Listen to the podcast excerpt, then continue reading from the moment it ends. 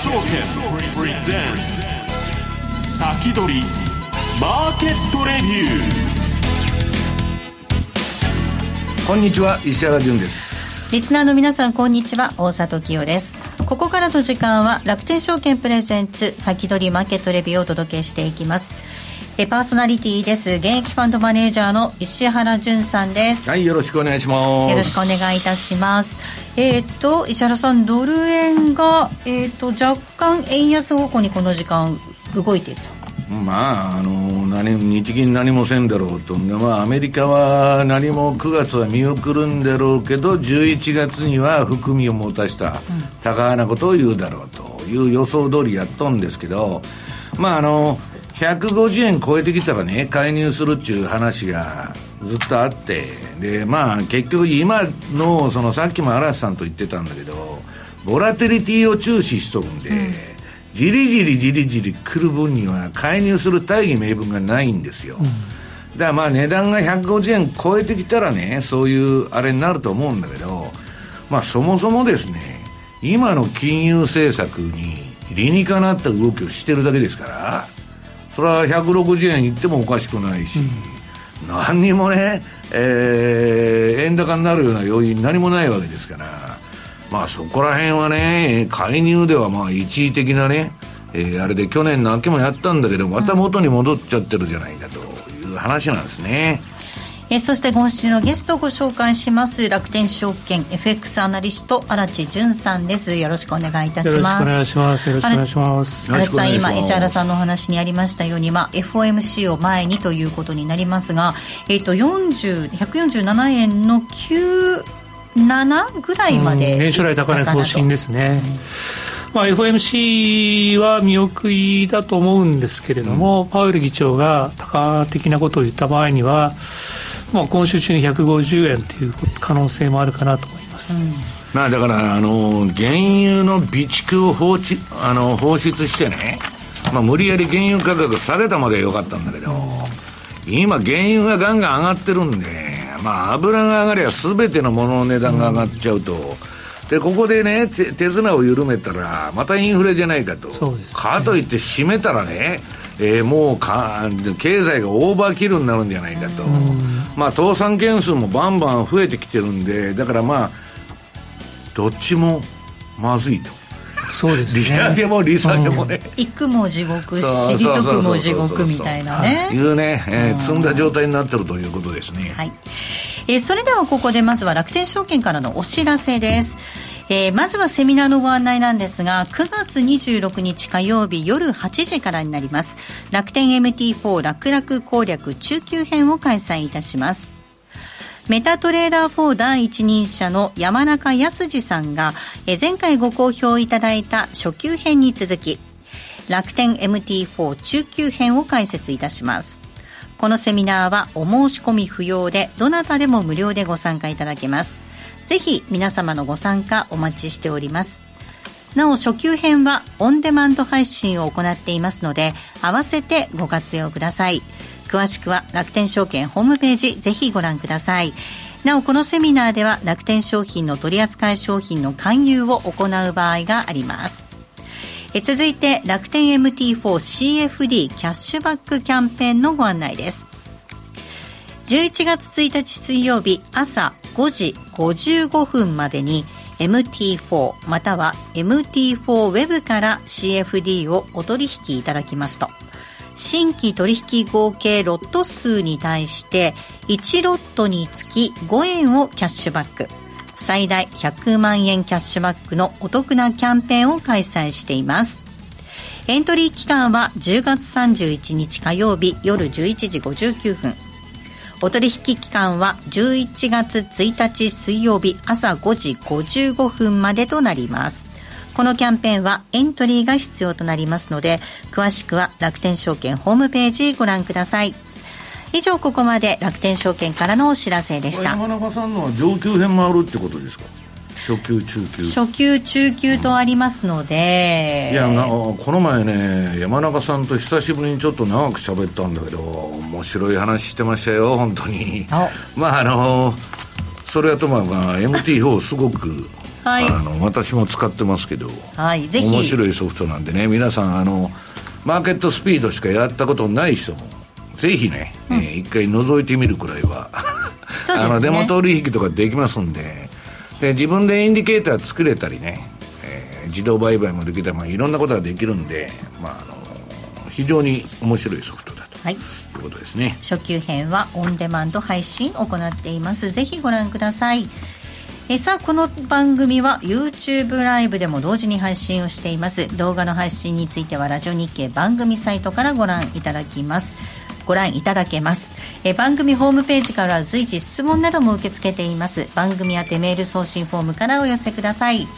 えそれでは進めていきましょう。この番組は楽天証券の提供でお送りします。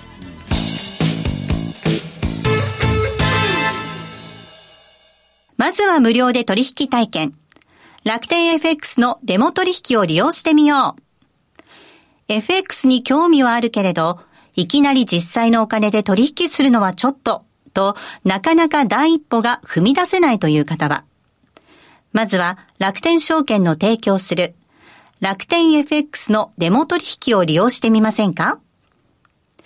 メールアドレスとニックネームのみの簡単登録で、実際の取引と同じ環境、同じ取引ツールで エフエックス 取引が体験できます。口座開設やデモ取引にかかる費用、取引ツールのご利用はもちろんすべて無料。詳しくは楽天 エフエックス デモ取引で検索。楽天証券の各取扱商品等に投資いただく際は、所定の手数料や諸経費等をご負担いただく場合があります。また、各取扱商品等は価格の変動等によって損失が生じる恐れがあります。投資にかかる手数料等及びリスクについては、楽天証券ウェブサイトの投資にかかる手数料等及びリスクページや、契約締結前交付書面等をよくお読みになり、内容について十分にご理解ください。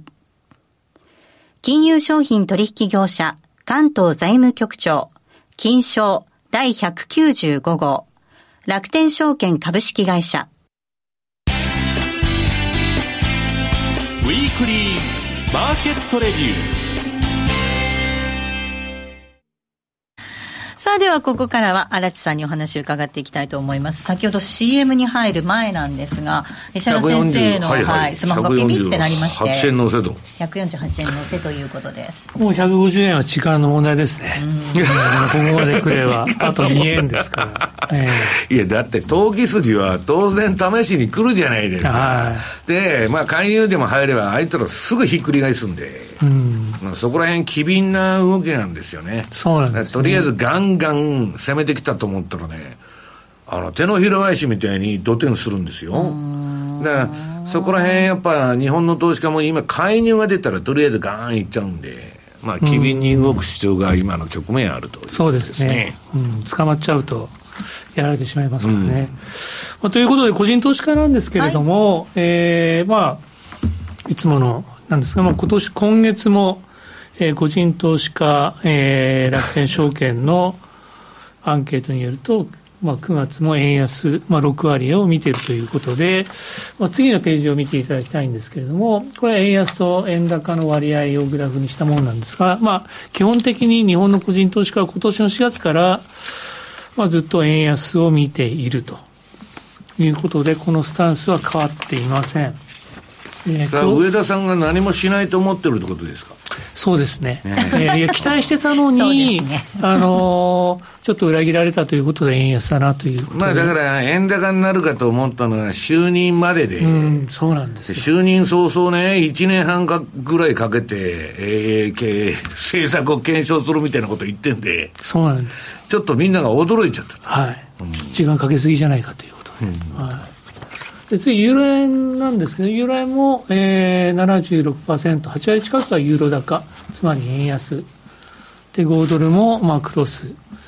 えー、次なんですけども ななじゅっパーセント 以上がごドル高円安、まあ、もうすべて円安を見てるというのが見て今月入って実際その通りに動いてるというのが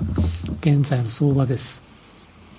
で次のチャートを見ていただきたいんですが、今石原さんおっしゃって、あのー、いただいたんですけれども、今年やっぱりマーケットは前半はさすがにもう今年は円高いくだろうと、うん、黒田さんがその前にバンドを上げとったんで、さすがに正常化に向かうだろう、はい、でこの青印を見て そのそれが V 字型に変わった、うんまあ、きっかけというのが、うん、やっぱり上田総裁がちょっと、えー、マーケットが期待していたよりもはるかに慎重だったと、まあ、ハト派ハト派というか、はい、うん アイシーシー 買えるだろうと、もしかしたらマイナス金利だろうというふうに言ったんですけれども、実際は安定的な にパーセント のインフレ達成にはまだ距離があると、しばらく買えないよっていうところで、もうとうに超えてるじゃないですか、はいまあ、いろんな理由でいろんな計算方法で超えてないんでしょうけど、的にはいろんな計算方法超えてんだけど、あの人が言っとるので言ってるのはまだ給料が上がってないから、はい、うんぬんちゅうんだけど、いや日本は金利上げなかったから給料がさんじゅうねんかん上がらんかったんですよ、うん、逆に言えばね、そうなんです。であのそれでも円安に変わっていって、えーまあ、先週ですか、ちょっとあの円高に動いたのは、まあ、今月、えーまあ、今週ですね、日銀が何かやってくれるんじゃないかということでちょっと動いて、読売新聞に出てきたから、読売新聞ですね、はいはい、でこれから分かるのは、あの介入を財務省がしてもそれは、えー、日銀の政策がついてこないと円高はいかないと。それはファンダメンタルズから言ったらそうですよね、はい、金利差がワニの口のように開いてるのにいくら実弾打ったって。そうなんです。だからあの財務省が、まあ、あのイエレンさんとも、えー、コーポレートしてあの円高にすると、まあ、あのドルの上昇を抑えるというふうに言ってるんですけれども、その後で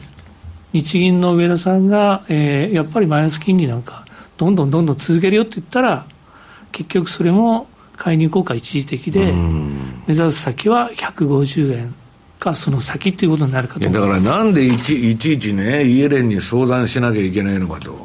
中国なんか勝手にやっとるじゃないですか、あのペッグもそうだし金融政策もね、いちいち金利上げていいですか、介入していいですかってちなみに、はい、今あのよじはっぷんですけれども、クイックの速報のニュースが入ってきて、えー、財務省の神田財務官が外国為替相場で進む円安に関して、海外の当局、とりわけ米当局とは日頃から極めて緊密に意思疎通を図っており、過度な変動が好ましくないとの認識を共有していると述べたというニュースも入ってきています。まあ、アメリカとしてはね、ドル安のインフレだから困るんだけど、えー、それ以上に困るのが上田さんが金利を上げることは困っちゃうわけ、うん、彼らは来年大統領選挙だから、うん、世界のバブルを支えてるのは上田さんですからね、はい、なそれを環境を、えー、やっぱ作るには株をちょっと冷やしたいと、うんうん、あまりね株がよんまんだとかなって、はい、あんたいつまでマイナス金利やってんですかって言われると困るんで、うん、で株を冷やすには一つが円高にしたら簡単に冷える、うん、なるほど、介入でも何でもいいんですよ。でもう一つは例えばウォーレン・バフェットさんが商社売りましたとか日本株売りましたと言ったら何とでも、まあ、あの手は持ってるわけですよ、うん、だから、まあ、あの人も金融マフィアの一人ですからね、バフェットも、まあ、あの何とでも策はあると思うんですけど、私はねその市場が先走って、えー、上田さんが 金,、えー、金利の正常化に向かうっていう報道が今山ほど出てんだけど、そんな腹があるんならとっくにやってますわと。そうですね、うん、うん、いう気がするんですけどね。なんか下手にこう期待を持っちゃうと円安にさらに行きやすくなっちゃいますよね。いやだからそれって本当逆効果で、あのー、やらなかった時に期待させて、それは暴走する可能性あるじゃないですか。そうですね、うん、ひゃくろくじゅうえんとかあるかもしれないですね。でまあまあ、ドル円はそうなんですけど、はい、他の通貨もちょっと見てみたいんですけど、はい、このユーロドルユーロドルはですね、あのまあ、これはチャートはこのハイローバンドつけてるんですけども、バンドウォークで下の方にこう走ってるんで、うん、こう安値を更新しつつまだ下がってるんで、ユーロドルはちょっと下落もう少しストレッチしてた部分だけあって、少しもう少しきそうな感じですね。特にこの丸印のところ、これにひゃくせんのところをあのクロスしてるんですよね。これちょっとフェアトレンドにユーロドルが入ってきたのかなというふうに思ってます。まあだからドイツも金利すごい上がってきたんだけど、うん、アメリカの方が今ガンガンガンガンごねんからね、じゅうねんからさんじゅうねんから全部いってますから、うん、まあそっちの方市場取っとるんでしょうね。うん、でユーロ円ですが、はい、まあユーロ円はですね、まあ円安のおかげもあってずっとまあ上の方に上がっているんですが、はい、えー、とまあ基本的なスタンスとしてもドル円ひゃくごじゅうえんとしてもですね、このユーロとかポンドとかっていう欧州通貨がちょっと今崩れてきてるところがあるんで、うん、その流れでユーロ円をはじめとしたクロス円が急落することで少し円の上昇を抑えられるというか、円高に行くリスクがあるのかなというふうに思ってます、うん、まあドル円ストレートよりもクロス円で見ると面白いのかなというふうに思ってます。これから週末にかけてクロス円も結局株と同じような動きになっちゃうんですよね、うん、クロス円ってあのリスクオンオフが株と一緒ですから、はい、だから株が上がりも下がりもしないじゃないですか今。あ、そうですね話がずっと、そうですね、うんうん、ゆっくりしてますよね、うん、だからまあ為替も似たような動きをしていると、うん、そんな感じですね。このちょっと次のボラティリティランキングで、これこの前までですね、石原さんがですね、うんうん、まあ、石原さんの計算ちょっと、まあ、オーストラリアドルとかニュージーランドドル動いてないのに、ね、はい、僕のランキングではいつも上だったんですけど、あれあのパーセント表示でやってたんでそうなったんですね。で今回変えまして、うん、普通のピップス表示に、あ、値幅にした、はい、はい、するとですね、一番動いてるのは、えーまあ、これはちがつなんですけど、ユーロ円なんですね。あーユーロ円 1,、えーっとね、いちじかんあたりで見る、見ると、えー、くがつに入って、えー、一番動いた時間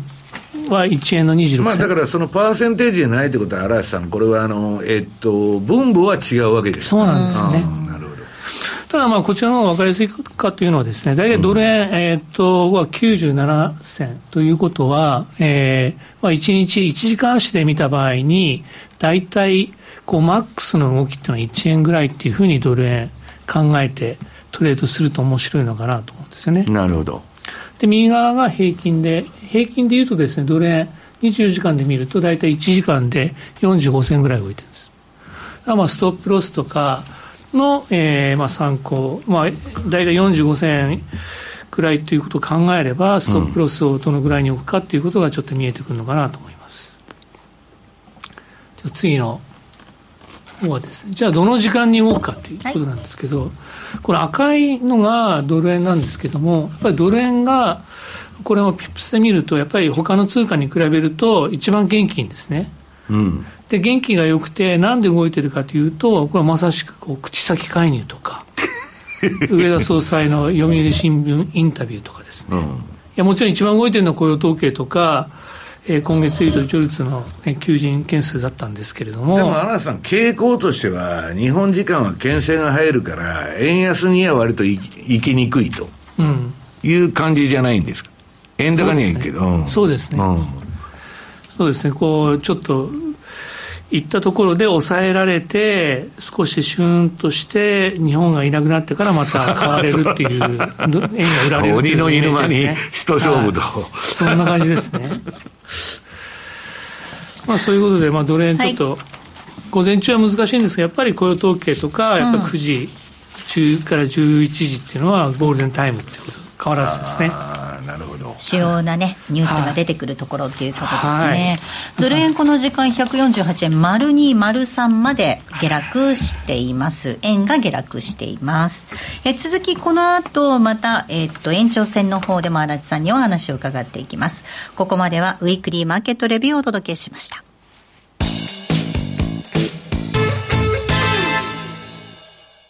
まずは無料で取引体験、楽天 エフエックス のデモ取引を利用してみよう。 エフエックス に興味はあるけれど、いきなり実際のお金で取引するのはちょっととなかなか第一歩が踏み出せないという方は、まずは楽天証券の提供する楽天 エフエックス のデモ取引を利用してみませんか？メールアドレスとニックネームのみの簡単登録で、実際の取引と同じ環境、同じ取引ツールで エフエックス 取引が体験できます。口座開設やデモ取引にかかる費用、取引ツールのご利用はもちろんすべて無料。詳しくは楽天 エフエックス デモ取引で検索。楽天証券の各取扱商品等に投資いただく際は、所定の手数料や諸経費等をご負担いただく場合があります。また、各取扱商品等は価格の変動等によって損失が生じる恐れがあります。投資にかかる手数料等及びリスクについては、楽天証券ウェブサイトの投資にかかる手数料等及びリスクページや、契約締結前交付書面等をよくお読みになり、内容について十分にご理解ください。金融商品取引業者関東財務局長金商だいひゃくきゅうじゅうごごう楽天証券株式会社石原潤の相場の肝。さあ、ではここからは石原潤さんにこれからの相場の肝についてお話を伺っていきます、はい、まずあのいちページ目告知からお願いしたいんですけど、はい、えー、っと投資戦略フェアの大阪っていうのはですね、久しぶりに、まあ、あのコロナ禍で止まってたんですけどリアルで毎度も大阪でですね、はい、えー、復活しましてですね、対面セミナーが、はい、でこれたくさんの人が出るんですけど、なんと楽天証券さんからはねさんこうえんぐらいあるはずなんですよ。ああ、すごい。はい。すごいと。えー、で、えー、っとね、えー、私も出ますし、はい、えー、っとね、田中大輔さんが多分出てくる。田中大輔さんが私昼頃で、あの人夕方頃かわからないけど、うん、えー、出てくる予定ですんで、結構面白いこと言うと思いますので、ね、はい、えー、ぜひ、えー、関西方面の方は特に、えー、参加してくださいと。今申し込むとこれあの無料なんで、あのー、本来有料セミナーなんですけど、事前申し込みすると無料で入れるということですので、はい、そうなんですか、えーはい、いや知らなかった、はい、いやあの本来はこれ有料セミナーなんですけど、そうそうですよね、事前申し込みすると無料なんです。あ、はいはい、じゅうがつにじゅうはちにち土曜日です、まあ、はい、ぜひ皆さんお出かけください、はい、まあ、あの楽天さんもあの、えー、っと来られてですね、はい、前の日から気合い入れて乗り込むということで、えー、ぜひご参加くださいと。で、えー、にページ目、はい、うーん、これ面白いんだけど、中央銀行なんかいるのかと、うん、ね、ローマ帝国がね、嵐さん、うん、せんねん持ったのは経済学者とか中央銀行がいなかったからなあれ無用の長物っていうか、なくても何も困らない誰も、うん、江戸時代でもなかったですね、えー、そういえばイーロンじゃないあのジェフリー・ガンドラックとかが言うようににねん債の金利だけ見て、うん、景気に敏感な、それで金融政策やってたらいいんで、市場に任して、うーん、で余計なことしたりね、 キューイー で金ばらまいたりするから、これはあのリーマン後のですねじゅうよん、じゅうごねん金ばらまいてきたののツケが今のインフレでね、うん、ついにもう最終段階まで来てると、もう相場も積ん、積んじゃったと、うん、要するに利上げも困る利下げも困るみたいなところに追い込まれちゃって、うん、何もできないわけですよ。でこれ 見, 見てるとこれ掲示板 の, あのツイートなんですけど、面白いのはね、 エフアールビーがうーんとせんきゅうひゃくじゅうさんねんにできたんです、はい、これあの皆さんね、公的な機関と中央銀行だから思ってる人多いと思うんですけど、 エフアールビー って民間の会社ですからね、株主は要するにいろんなね、えー、ユダヤ資本はじめ、はい、いろんな人が、えー、やってると。日銀も出資証券、うん、一応あの 上場してます、上場はしてるんだけど、うん、誰が株主か分かんないというふうになってるわけです。で、まあ、誰が持ってるかなんていうのはどうでもいいんだけど、うん、事実として エフアールビー がなかった時代はね、ほぼめちゃくちゃなインフレとか変なのがなかったんですよ。で彼らがやって、それは人類の歴史というのはインフレの歴史ではあるんで、でインフレにならないとね、経済商売して在庫持ってったらどんどん損するとデフレ、そんなものは成り立たないんで、まあ良いインフレはいいんだけど、それにしてもね、えー、インフレになって暴落とかそういうね、金融ショックの引き金引いてきたのは、まあ実は エフアールビー の政策の失敗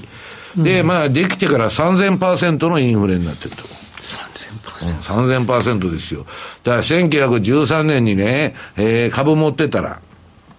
インフレ分 さんぜんパーセント 上がるわけですよ、うん、基本的にはまあ ひゃくパーセント は連動しないけどね、ざっと言うと。だけど会社地の皆さん怖いのは倒産しちゃう会社がある。インデックスを当時変えたらじゅうさんねんに イーティーエフ とかそんなんで、まあ、すごい儲かってると思いますよ。でまあそれはともかくとしてですね、えー、そのと隣、えーっとこん、えーっとこのはつかの エフオーエムシー か、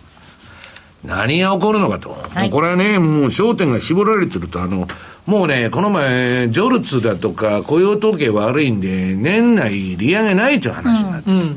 で上田さんが読売新聞に出てきてなんかわけのわからんこと言ってんで、えー、わざわざ新聞に出てきたんだからなんかやるのかという話になってですね、みんなが憶測ばっか買い取るんですけど、そうですよね、身構えましたよ。上田さんの言っとることを聞くと何も普段と変わってないと、うん、そうなんですよね。だから出てきた意図としてはね、円高、円安と株高をちょっと抑えて、うんえー、ゼロ金利をできるだけ長く意図した維持したいというのが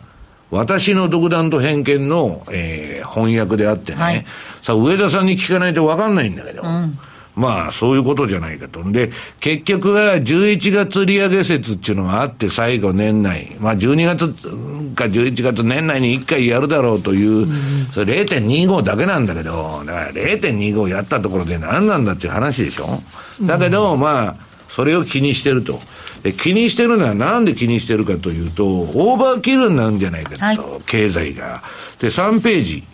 これね、今の金利水準っていうのはえー、リーマンショック前のあの利上げ打ち止め期間に上がった、えー、水準と同じレベルに、えー、フェデラルファンドレートがあるわけです。でこれ以上金利上げていくとドスンとくるんじゃないかと、うん、そうすると、えー、今のバイデンの民主党はですね、えー、選挙に来年勝てないじゃないかと。トランプが勝てなかったのも、えー、選挙前に株が安いと勝てないっていうだけの単純な話ですから、えー、歴代の大統領みんなそうなんですよ。株が安いと現職が負けると